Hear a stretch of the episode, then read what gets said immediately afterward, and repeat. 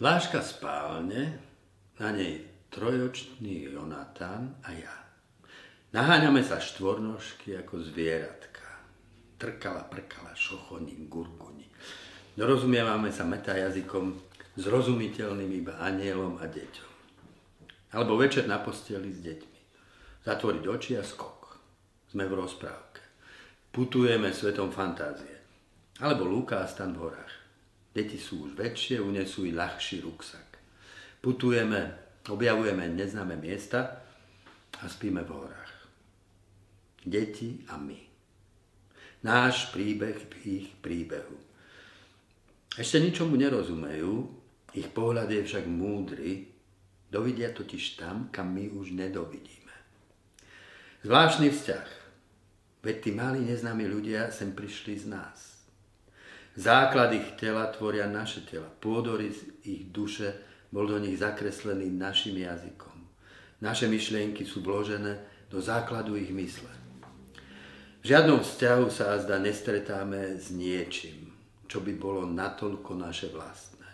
A predsa, práve to vlastné vo svojich deťoch musíme stratiť.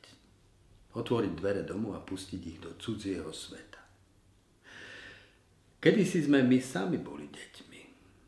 Stretávame v nich seba a poklad, na ktorý sme zabudli. Cestu k nemu sme stratili. Prichádzajú k nám ako Boží poslovia. Očami plnými údivu hľadia tam, kde ešte vidno zázrak.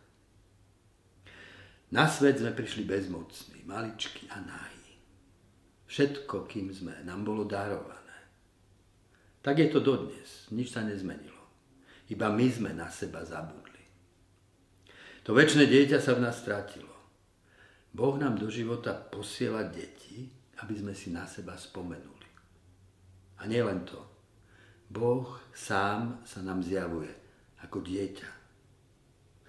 V Ježišovi sa Boh spojil s človekom v jednom byti. Do toho bytia vstúpil ako dieťa.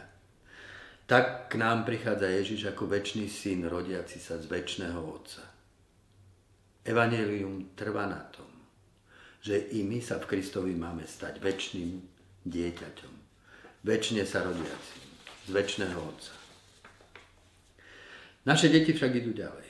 Vyzliekajú sa z detských šiat, dychtivo sa ponáhľajú do vzrušujúcej krajiny dospelých. Jedného dňa sa stratia v dospelosti, tak ako sme sa my stratili. Pre rodičov je v tom období vzťah k deťom časom neistoty, pokorenia a bezmocnosti. Nik nemá moc pokoriť nás tak, ako naše deti. A oni to raz tým či oným spôsobom urobia.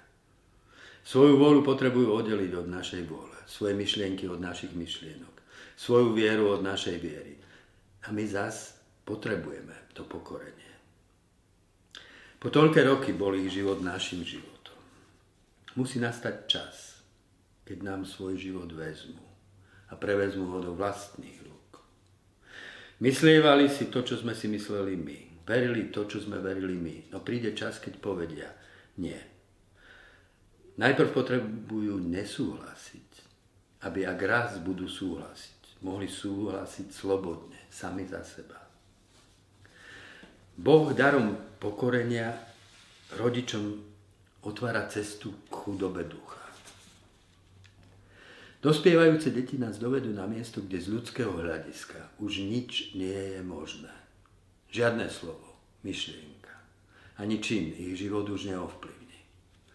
Dôjdeme tam, kam došiel Abraham. Pred jedinú možnosť uveriť nádejou proti nádeji. To, čo je ľudsky nemožné odovzdať Bohu, v ktorom je všetko možné. Každé dieťa je iné ako v podobenstve o marnotratnom synovi.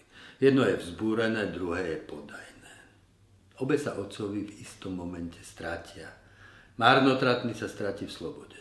Poslušný sa stratí v poslušnosti. Dvere otcovho domu v Ježišovom podobenstve však ostali otvorené rovnako pre oboch.